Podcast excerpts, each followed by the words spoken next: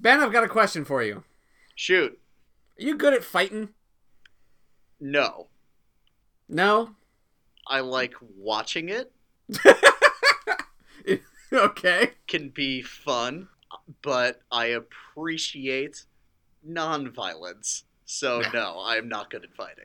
Not good at fighting? Well, let's say there's like a big guy at a bar someplace. Would you like and he says, "Buddy, if you cross this line, we're to have to we're to have to fight." And he's like way bigger than you are. Uh, my pride would be wounded, but no, I would probably not fight him.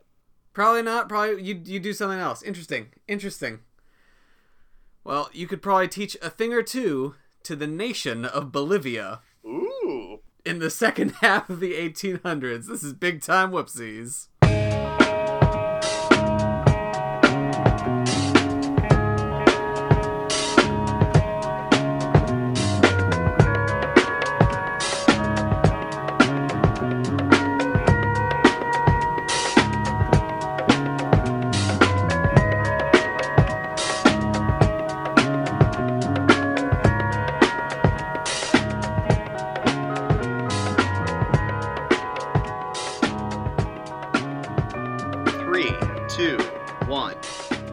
Welcome to Big Time Whoopsies. My name is Eric McAdams, and this is a podcast about incompetence. Each week, I tell you, the listener, and a friend of mine, a story from history involving massive incompetence. Today, my guest is Ben. Say hi, Ben.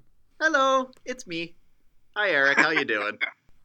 Ben is a longtime listener of Big Time Whoopsies. Long-time listener, first-time caller. Yeah. It's a call-in show now. I've decided, as the number one fan, that you're a call-in show now. I invited Ben to be on the show approximately like half a year ago. And then I remembered that like I had done that, and then I'm like, oh shit, I gotta get him on the thing. Was it that long ago? I only feel like it was. No, it wasn't. It was like October. Eh. So Ben, So, Eric, what do you know about uh, naval combat in the second half of the 19th century? the second half of the 19th century, The second half. ironclads and gunboats. That's a, yeah, that's that's mostly right. Yeah. Ironclads are certainly a thing. And actually, I was initially going to do a whole background thing on ironclads, but I think I might do that in a different episode cuz literally in the Wikipedia on ironclads, there's a there's a subsection called the ram craze. And I just I can't not let that have its own moment in the spotlight. Oh god, just oh, knowing what I know about ironclads and just ramming a shoebox covered in sheet metal full of Yes. Yeah, Oh my god, okay. Ugh. the ram craze. The craze. Coming to your town next, baby. The uh, tip top of London fashion to just ram ironclads. It's the new dance craze. Anywho's it. We're going to talk specifically about naval combat in South America in the second half of the 1800s. So, what do you know about South America in the second half of the 1800s? As far as I know, it was a lot like the first half where it's fighting and civil war. Yeah, yeah. So, so South America's just a lot of a lot of South America is now out from under colonial rule, and that what that means is they're all figuring out how to be countries for the first time, and uh, Mexico went through a similar thing with this. That's the first episode of Big Time Whoopsies, everybody. Yes. And what this means with this specific arrangement is there's just going to be border disputes all the time everywhere. Which I guess makes a lot of sense considering A, borders are really stupid as a concept, and B, Yeah. so much of the area, I guess, in like Ecuador, Peru, Bolivia, are all like forest and mountains. So where do you draw that line of distinction? What would that depend on? Rivers? Yeah, should we should we draw the line on the mountain range, on the river, or on some imaginary line like the like the 24th parallel south? We may come back to that. Oh, okay. So one of these border disputes, and there are border disputes all over the continent at this point. One of these border disputes is in the Atacama Desert. Okay. And at the time, the Atacama Desert is a rich source of sodium nitrate. Sodium nitrate is also known occasionally as Chilean saltpeter, Oh, and it has a lot of different uses from fertilizer to food preservatives to pyrotechnics. You can make explosives out of it and you can put it in your food. What can't you do with it? It's great. I literally only know about saltpeter because somebody back when Mad Max Fury Road came out was like, "Oh, the bullet farmer, he uses corpses to mine for saltpeter, which is part of gunpowder." Wow, I did not know that. That makes sense. Yeah, That would be exactly the kind of thing George Miller put into that miracle of a movie. it's so good. It's yeah, it's stupid good. How is he allowed to make it that good? It should be illegal. Moving along.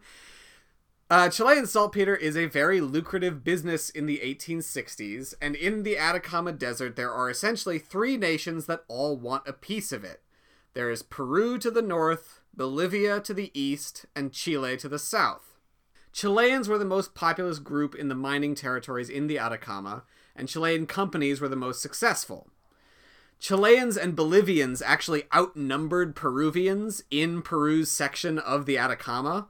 They were there were so many different mining operations going and Peru was kind of half-heartedly in it. Yeah, Also at the time, they're all because they just started being countries, they're all undergoing financial problems.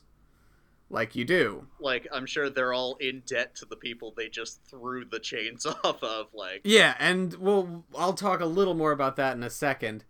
And starting in the 1860s, there are border disputes, but not outright hostility. And in 1866, Chile and Bolivia set down an official border at the 24th parallel south in the Atacama Desert, just south of the port city of Antofagasta.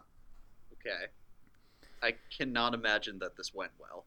It went okay. It lasts for about a decade. In that time, Peru and Bolivia meet together in secret because they're a little worried because Chile seems to be kind of taking more and more ownership of the sodium nitrate deposits and the mining operations. They're a little worried about Chile. So delegations from Peru and Bolivia meet in secret and sign a secret treaty of alliance. Because if you don't want to have a war, you always sign a secret treaty of alliance with it. Yeah, That's the way it works, I think. Those are the rules. Got this giant book here that's called World War One. I've I've never like cracked it open, but uh, Yep. it might be interesting. I don't know. The purpose of the alliance is essentially to discourage Chile from ever being too aggressive in the Atacama region. And what it really means is they're going to bully Chile into accepting whatever borders they want, as Chile's military might is well below the combined forces of Peru and Bolivia. So, despite Chile having more access to these natural resources, they were still kind of behind in their military. Yeah, Chile was less populous and had less of a military presence. And as, in terms of like standing armies, the combined forces of Peru and Bolivia, and mostly Peru, were more than double the amount of soldiers that Chile had Huh. at the time. This is. I know that you know this piece is gonna last forever, but I promise this is this is important. No, it's interesting. Uh, Chile's in a bad spot. It's kind of like a freeze frame of the Dukes of Hazzard. Like they got Bolivia Boss Hog chasing their tail. Mm-hmm. And actually, actually, Peru and Bolivia tried to get Argentina in on this as well. Yeah, They tried to like, hey, you want to also be a part of this alliance? Because man, we don't like this guy Chile. But for whatever reason, the uh, negotiations there fell through. Argentina's like, I have cows. It's all good. Argentina's like, we're actually we're working on this other thing, kind of down south. It's fine. Not sure it's the best time. So soon after the secret alliance that Chile knows nothing about, Chile agrees to a new treaty with Bolivia. And this is because neither is quite happy with how the Atacama Desert situation is working out. What happens is Chile grants Bolivia taxation rights over a larger amount of territory in the Atacama, even below the 24th parallel, and in return, Bolivia promises that it will not raise taxes on Chilean interests for the next 25 years. Seems like a fair deal. Pretty good trade off. Yeah. Not a bad compromise. So, Not that you could like predict what your tax needs would be, but as a deal, like yeah, and while that sounds that sounds good at first. You like you then remember that there's a secret alliance going on and Peru and Bolivia are probably using this to just kind of slowly expand their influence, like see how far they can push the taxation. And if push comes to shove, they're very confident that Chile is going to back off. All right. So the scene is set. that was the exposition. so at this time, because all three of these nations are trying to get as much of this sodium nitrate business going as possible, one mining, one Chilean mining company is specifically getting on Peru and Bolivia's nerves. It's called La Compañía de Salitres y Ferrocarril de Antofagasta, and we're going to call that the CSFA for short. It was a Chilean mining group that operated mostly in Bolivian territory. And it's important to Peru because in the mid 1870s, Peru had tried to engineer a monopoly on salt on the on sodium nitrate, like a complete monopoly. They tried to buy up everything because at the same time they were like defaulting on debts uh, and running into financial ruin. so isn't this roughly the same time that like just further north, people like J.P. Morgan and John Rockefeller are developing their own monopolies outside of government. Oh yeah, this is this is the Wild West in terms of monopolies. It's just anyone can do whatever. Pre antitrust period, like like the Gilded Age, which we're in again. mm-hmm. Yeah, hey, hey, let's let's keep keep the present day out of this. We're not trying to sorry draw parallels to current society. What are we doing here? All right so Peru is trying to create this monopoly, and the diff- and the various companies owning these mining operations kind of go, "Hey, no, stop it! Wait a minute, not not down for this actually." Uh, and the CSFA is big enough that Peru can't just outright buy it. For this reason, it pisses off Peru. Like Peru can't because the CSFA is just kind of standing up to it. Peru can't do anything about it so they're not Peru's not a big fan of it. Bolivia's not a big fan of it because they're operating in Bolivian territories and also they have uh, investor investors in the CS, CSFA range from British interests to members of the Chilean government. So it really does kind of feel like foreign influence in Bolivian territory to them. Yeah. Oof. Yeah. Companies revolt against the monopoly. CSFA basically continues as it was. Bolivia then tries a couple times to raise taxes on the CSFA, despite promising not to do so. The first time, uh, they back off because Chile goes like, "Hey, stop! Don't do that." yeah, you said like a minute ago. My guy, what are you doing? Like it literally, it was like literally a year had passed before they tried to tax something higher. They back off that time. Gets to 1878, and they raise the taxes again. And this time they don't seem to care about the treaty. They're really planning on just bullying Chile. Right. Into doing whatever. Because at that point, diplomacy is just kind of off the table. Yeah, Bolivia's pretty confident. It's got its big brother Peru like backing it up. They don't think Chile's gonna mess the CSFA is like, this is bullshit and refuses to pay the tax. And when it does this, Bolivia confiscates its property and threatens to sell it off in the February of 1879. At this point, Chile goes like, "Hey, what the fuck?" Seriously. And it sends its military to occupy Antofagasta, like the entire port city. All right. This is turning into a nightmare. Yeah. Peru immediately goes, uh, hey guys, let's calm down. They send this whole like mediation delegation. They, they they go to mediate the whole dispute. They push a solution that involves a tripartite administration in Antofagasta. Uh, they try to get Chile to agree to that, despite not guaranteeing them any concessions from Bolivia. There really just was no intention to like give Chile anything or let them have anything in this was there? Yeah, and at this point it should be pretty clear that Peru may be pushing for like a tripartite solution, but it's still on Bolivia's side here. But they don't want a war. Right. Bolivia declares war in March. Oh boy. to be clear, this is a month after they confiscate a company's property. That's what sparks all this. Bolivia's like, fuck this, you can't take control of our port city. Fuck you, we're going to war. Did they ever end up actually selling the territory or I don't think so. I think I don't think they ever actually I don't think they ever got, actually got their hands on it because Chileans had already occupied the city. right? And who would they sell it to? Peru? like there's only one buyer there. Maybe Brazil's interested, you don't know. Oh, okay, that's fair. So here's the thing. None of these countries are ready for war. Sure. Not one of the three nations has the army or the navy in place for any kind of a sustained war effort. Does Bolivia even have like a side that's facing water? Yes, at this point they do. Oh, The part of the Atacama Desert that they have is their one link to coastal lands. ah, That's part of why they're so twitchy about it. They want to keep that because otherwise they lose their access to the coast. okay, that's that's big. All right. However, despite having this, they don't have a navy. Okay. They just don't have one. And when they declare war, Bolivia's president tries to do what European powers did like a hundred years before this. He tries to put out letters of marque for any ship captains that decide to attack Chile. Like they essentially tried to like re-legalize privateering, which is like a bold move. I mean, who among us would not approach a, a high seas problem by throwing pirates at it?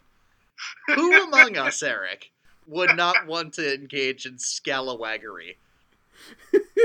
I know I certainly wouldn't stop there.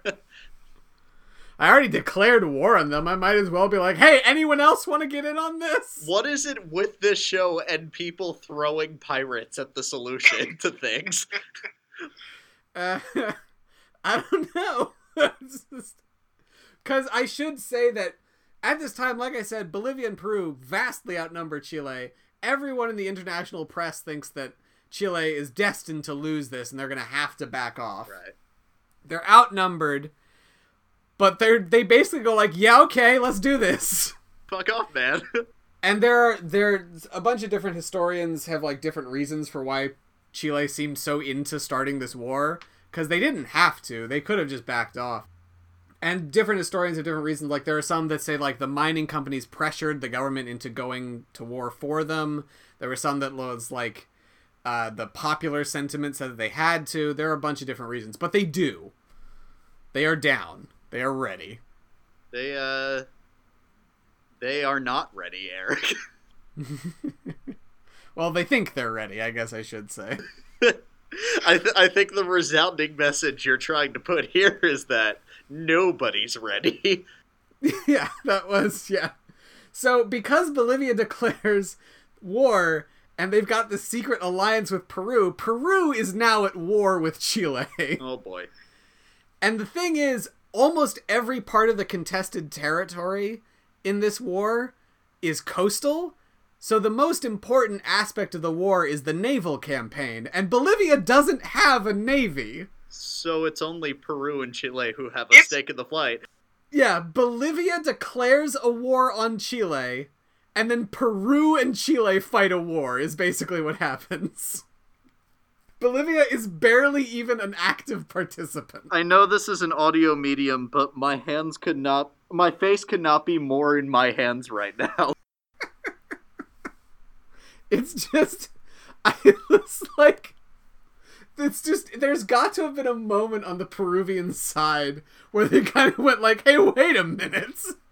Wait a minute, they actually got kind of good out of this because I bet they didn't lose that much because they're not fighting. Come on.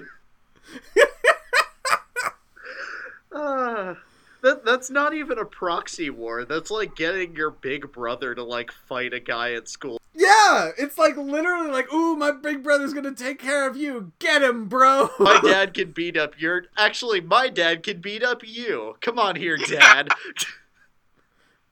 oh, for fuck's sake. It's just incredible. Before I'm gonna give you a bit of a cliffhanger here before we go to an ad. All right. Before the war starts, pretty much everyone is pretty sure that uh, Peru's gonna win with Bolivia's help because Chile's fleet is in basically various stages of disrepair at the time. Like just various stages of neglect is how you could describe their navy. And Peru has like very shiny ships. They just got this ironclad from England called the Huascar. They, it costs something like 81,000 pounds to buy it from them. It's like this top of the line ironclad. It's got 300 pound cannons, which is just gigantic. That is huge. I don't know the efficacy of naming your boat after the Incan emperor that gave up the empire. Ah, semantics. Ah, semantics. And fun fact about the Huascar, uh, he, the, uh, the, the Huascar has just recently in Peru been used in a civil war in Peru. The, it was actually captured by the rebels for a month before the rebels gave up. It really is their monitor. Yeah, it, it, that is how they describe it. Wow. so they they basically start and they plan their two capital ships are the Huascar and the Independencia. Uh, they both, you know, move south to start this conflict. At this point, people are thinking like Chile can't stand a chance here, right? Like they have a fleet and maybe they outnumber the the Peruvians, but in terms of their naval power, but their ships are just not as good. Yeah. But what they didn't count on, the fo- the uh, the foreign press and and pretty much everyone else, is the naval officers of Peru were not that experienced with their own ships. Meanwhile, the Chilean officers had not o- were not only better trained than Peruvian officers, but they also had more experience because for the last uh, little while they'd been busy killing the Mapuche Indians in the south of Chile. Oh, Jesus. Huh? Yeah, because they were because I told you there were multiple border disputes going on. One of those was with the uh, uh, the Araucanian Indians in the south, also the the Mapuche people who were killed by the thousands in this time period. South American history, revolution, constitutions, to- genocide. Yeah, lo- love to give people just like solid sides to root for on my podcast. Ah, the plucky underdog gonna take the fight to two nations at once. Also, they are committing genocide. Eh. Everyone on my podcast is a milkshake duck. And with that, we go to an ad for another show on the Major Cast Network. God. Do you find yourself unable to watch television? Who has the time? Well, luckily, we do. I'm Liam Sr. I'm Josh Phillips. We host a podcast where we watch old canceled TV for, For you. you. Musty TV, every Thursday on the Major Cast Network. My father says we're crazy. My mother won't talk to me anymore. I left you on a bit of a cliffhanger hmm because it turns out Chile's got a better officer corps than people think that it does. And it turns out they do have kind of a larger fleet than Peru does, or at least they have a larger fleet that they're willing to mobilize. They kind of stretch their armies pretty thin here, but once their their war machine starts kind of revving up, it starts to become clear that it's really just Chile against Chile against Peru, and Bolivia is not helping them, and Peru is going to have a tough time standing up to it. Sure. But for the first like four or five months of the naval campaign, Peru is able to hold off Chile's fleet with basically just one ironclad, the the Huascar. Wow. Like for the first for the first like very first part of the conflict, uh, the Huascar is like a huge beacon of hope for the Peruvians. Uh, there and it's a thorn in the side of the Chilean navy. And it achieves some noteworthy victories in this time, but oddly, one of these ends up inspiring the Chileans more than the Peruvians. We call it the Battle of Iquique Uh huh. uh, in which uh, there was a, there was a blockaded port. Huascar goes to free the port, and there are two Chilean ships there. It destroys the Chilean ship, and this battle, where the Huascar just destroys an, an antiquated Chilean warship, is now memorialized as a national holiday as Chile in Chile, not in Peru, in Chile. And for what reason? It's thanks to the heroic sacrifice of a man named Arturo Prat. Tell me about Mr. Prat. He was the commanding officer of one of the Chilean ships at the time. He was found dead on the deck of the Huáscar, not his own ship, and so it's thought that he tried to lead a last ditch charge and to, and to board the Huáscar, and so Chileans took this as a heroic last stand, you know, and that was enough. His thing, that, like, that one sacrifice inspires thousands of Chilean recruits. And a whole friggin' holiday. And not only that, what would you, like, take a guess as to, like, the title of the holiday in Chile? Uh, Patriots Day, Remembrance Day, something along those lines. It tends to get translated as just, like, Navy Day in Chile, but its actual title in Chile as is El Dia de las Glorias Navales, which means Day of the of the Naval Glories. And they lost. Oh yeah, big time. All right. they super lost. There's one point there were like there were a couple different phases to the to the fight, and at one point Arturo Prat's ship is shooting like their 40 pound guns, and they're just like pinging uselessly off the Huáscar's ar- armor, and the Huáscar uh, comes in and hits it with one shot, and in one shot kills something like 50 men on Prat's boat. God. Like that that is the, this is the battle that became the day of the naval glories. That that's um that kind of reminds me a little bit of the USSR during World War II, where like, bar none, every one of their war heroes like died of like their feet getting cold on the front. Yeah, it's it's like a thing in this time period. Like the guys who die are way are much bigger deals to to everyone than like the guys who are winning the fights. Like Peru has its own thing similar, but I'll talk about him later. Uh, and this this fight was fairly significant because it was the Huáscar and La Independencia from Peru that came to attack the two ships um, in in Iquique, and the ship under Prat's command stayed to fight off the Huáscar. The other one kind of ran off, and La Independencia went off to pursue it. And somehow that Chilean ship was able to sink the Independencia Oh. during that pursuit. Yeah, which is a big deal, and that that is part of why the the the celebration happens is because this somehow led to that. Okay, okay, that makes a lot more sense. Hmm. But also, why would Peru like not just stick with the rear guard and let them retreat? Like, I don't know. So, like I said, once the Chilean war machine starts revving up, Peru starts to lose ground. I guess sea.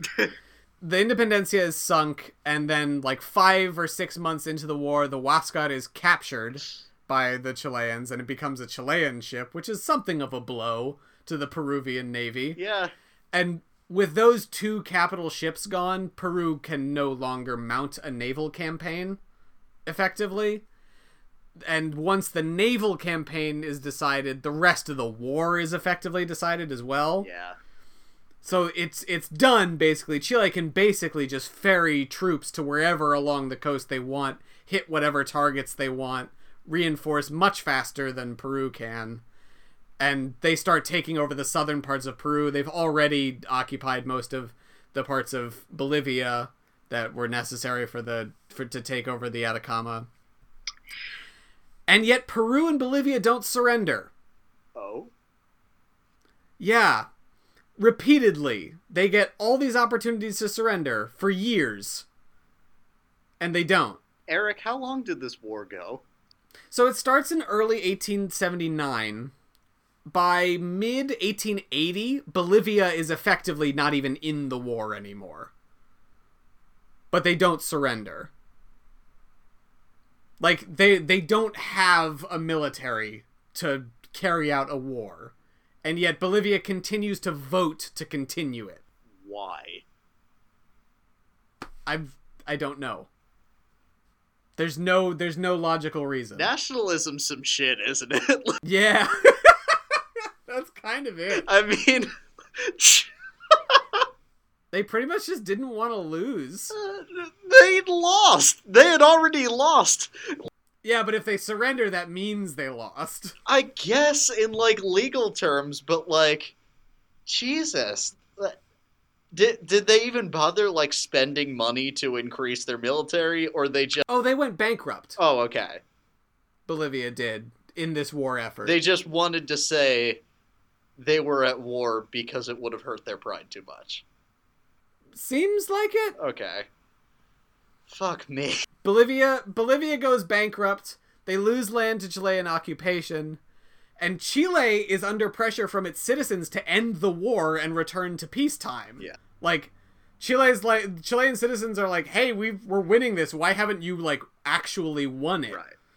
And so the Chilean government is like, "We got to finish this." And they try to force a surrender and just kind of no dice and hundreds and thousands of, of soldiers continue to die. And so Chile reluctantly draws up plans to take over the Peruvian capital of Lima. Okay. All, I mean, again, Bolivia is the one continuing to vote to go to war. Oh, Peru Peru does as well. Peru is also voting to go to war. They are choosing this now. Like they're also going like we can't give in. And here's the fucked up part. Peru co- goes on. They've basically lost the war. As soon as they lost the naval campaign, they effectively lost the war. Over the course of this war, which lasts for 5 years technically, over the course of these 5 of of the 4 years that Peru is technically involved in it, Right. they go through four different heads of state Jeez. and three of those all vote to continue the war. That's some that's some Mexico levels of It's not until their fourth leader in the course of these four years that they finally go like, "Hey, you know what?" Uh, he's the one who comes into the war having already lost the Ch- the Peruvian capital of Lima. Oh. So so Chile won. Chile captured the Peruvian capital. Wow. there's a two-stage battle of of Lima. There's like it's a whole campaign. Peru essentially has their version of Pickett's charge, led by a guy named Juan Fanning. He tried to do like a flanking maneuver at one point. He had 500 men with him. More than 400 of them died in the effort. He is remembered as a national hero. There you go. Mm-hmm. So they go through all these heads of state. They lose their capital. They still resist after their capital is taken. Like the war continues after being driven out of their capital. And then finally, they d- agree to a peace treaty in 1883. Good lord. Bolivia doesn't agree to a peace treaty until 1884. So in that year, what did Bolivia do? I don't think anything. like I tried to find out, and it just seems like because they were they were basically gone from the war like three years before Peru conceded. Pride is a hell of a drug. I guess I just it, like did they forget about the war? Maybe. If you're not actively fighting a war, I guess it would be easy to forget that you're in one. It's so weird. So the results of the war are Chile retains sole possession of the Atacama, claiming both Peru and Bolivia's territories in it. Yeah. And because of this, Bolivia becomes the landlocked nation we know today. Hooray. Peru loses the Tarapacá regions, the Tacna region. Bolivia loses Antofagasta. Uh, Arica also goes to Chile. They they gain all this land for it, although they they give back Tacna to Peru in the 1920s. Oh.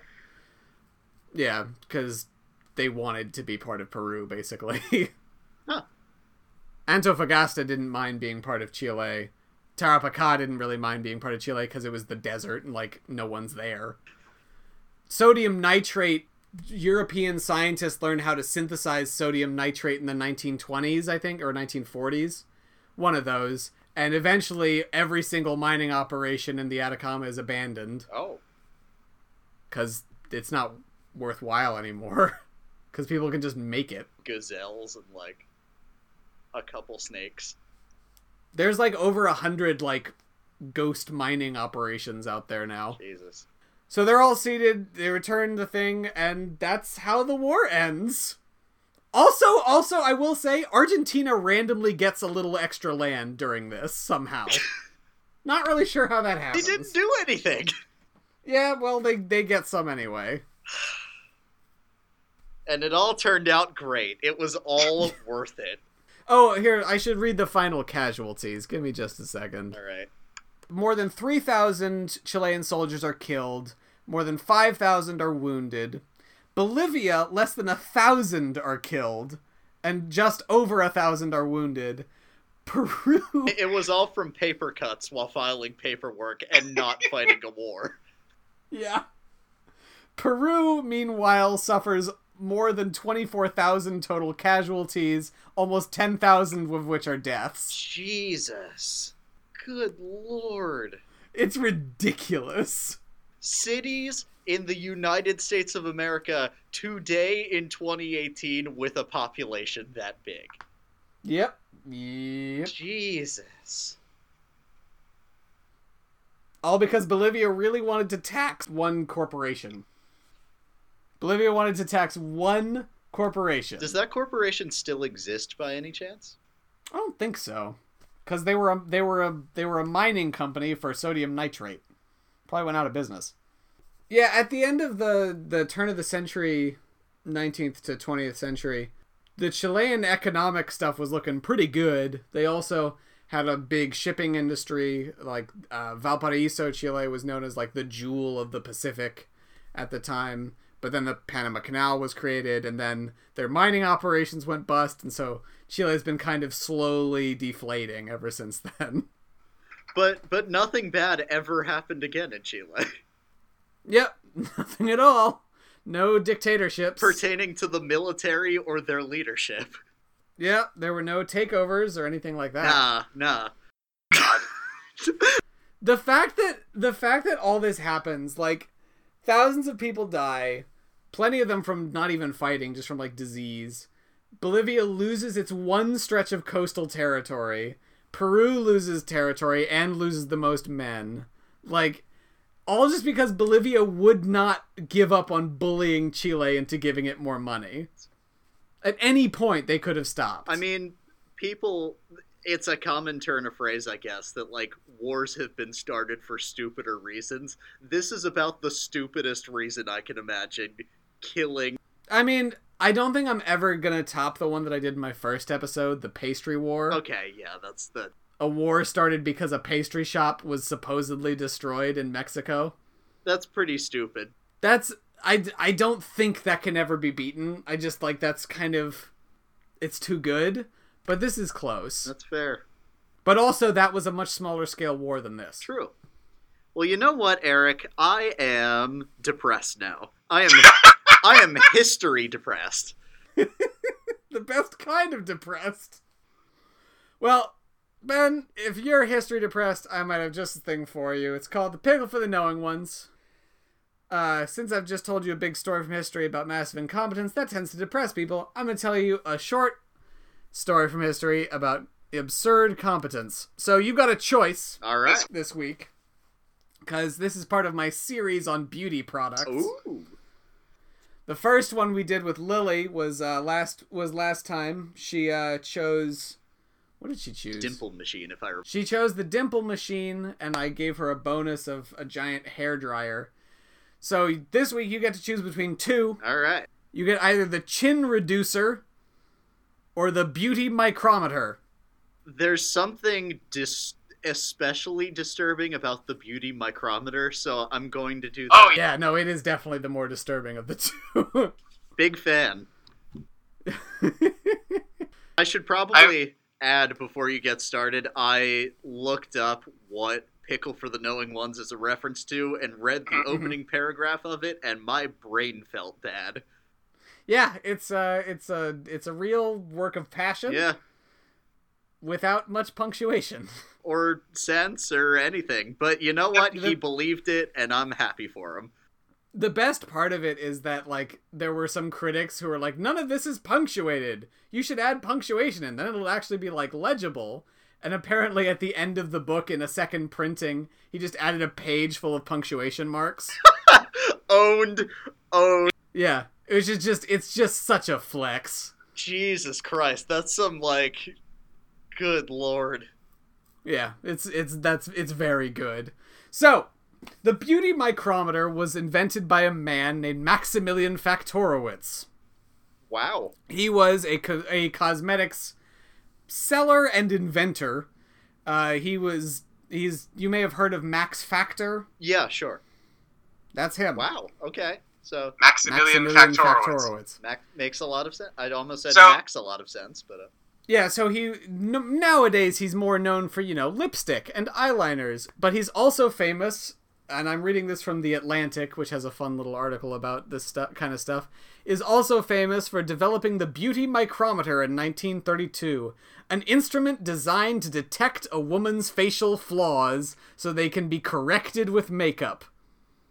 so when you say device, I'm gonna have you Google beauty micrometer real quick for me, Ben. all right, Beauty micrometer. I can spell. Just trying to be helpful. Ugh. Oh my god. I'm so sorry. That first off, that was rude of me to say I could spell. Second off, this this is a Saw trap. This is literally a trap from the movie Saw that I'm looking at. Yeah, uh, from the Atlantic, the ad describes it as looking like a baseball mask, but that's only because Hellraiser hadn't been filmed yet. I mean, I get what they're going for in that there are in fact a bunch of metal bars caging a head with pins going into it. yeah, it's the Hellraiser God. guy. It, it's it's it's a Cenobite. It's horrifying. yeah, the The ad Yeah. is particularly bad because the woman's like, it looks like she's trying really hard to smile, but she's also like, "Get me the fuck out of this thing. I want to be out of this thing." I'm not entirely sure how it actually works. Like, I, I don't really get how the pins are supposed to measure facial flaws, especially because they're not even like the pins aren't even over her face. They seem to be more on like the back of the head. So, if I'm getting this correctly, it looks like they're kind of like clasps that you screw on so you get the exact shape of the skull. Yeah, If I were like just making an educated guess, you would probably read like that shape based on the gauge of it like, "Oh, this is a good place for it to be. This is a bad place for it to be." Cuz it was the ni- what was this? The 1890s, the 1920s? 1930. Oh, so phrenology was still a thing. So like, Yeah, I don't think it's like a phrenology thing. I assume it has to do it because it has to do with makeup. I, I mean, I guess it's I just don't get how it works. the thing that's blowing my mind is what looks like tuning forks that are going directly into the eye sockets. Yeah, that's the scary part. It, it's like it looks like they're they're gouging the lady's eyes out. Oh no, phrenology was involved. Never mind. Okay. Phrenology was part of it. It was uh, pseudo-scientific analysis involving phrenology and cosmetics. Got, gotta love the, the that 40 year period where phrenology was just like we figured it out guys it's it's people's skull shape that's That's like, how it works. that's the be all end all got a big forehead how well it that means you're related to napoleon fuck so that's the beauty micrometer, and as a special bonus, Ben, I'm going to throw in another one. We're going to talk about the thermocap. oh Yeah, so the thermocap was actually a beauty product designed for men. oh The thermocap was was designed to reverse baldness. Doesn't really say how, but it's a cap you put on your head to promote hair growth and slow hair loss. I guess it did that with heat. so wish that this were an audio visual medium so that people could see what I'm seeing. This is literally the light bulb that you put on top of a lizard's cage with a piece of leather around it, and you put Yeah. the leather on your head. And Yeah. then you turn It's the a- light on. It's a thermal lamp essentially that you attach to your scalp, Oh my god, this is brilliant. And that's how you cure baldness, kids. With light and heat. I just love that people are like trying to do this. Like, surely this will work. you know, experimentation, you gotta try everything. But the fact that this got beyond just the design phase where it's like, nah, this seems kind of fucking stupid, and they actually managed to patent it, kind of Mhm. nuts. Yep, man. I just, it's really, yeah. And just wait till you hear about the chin reducer next time. oh boy, I can't wait.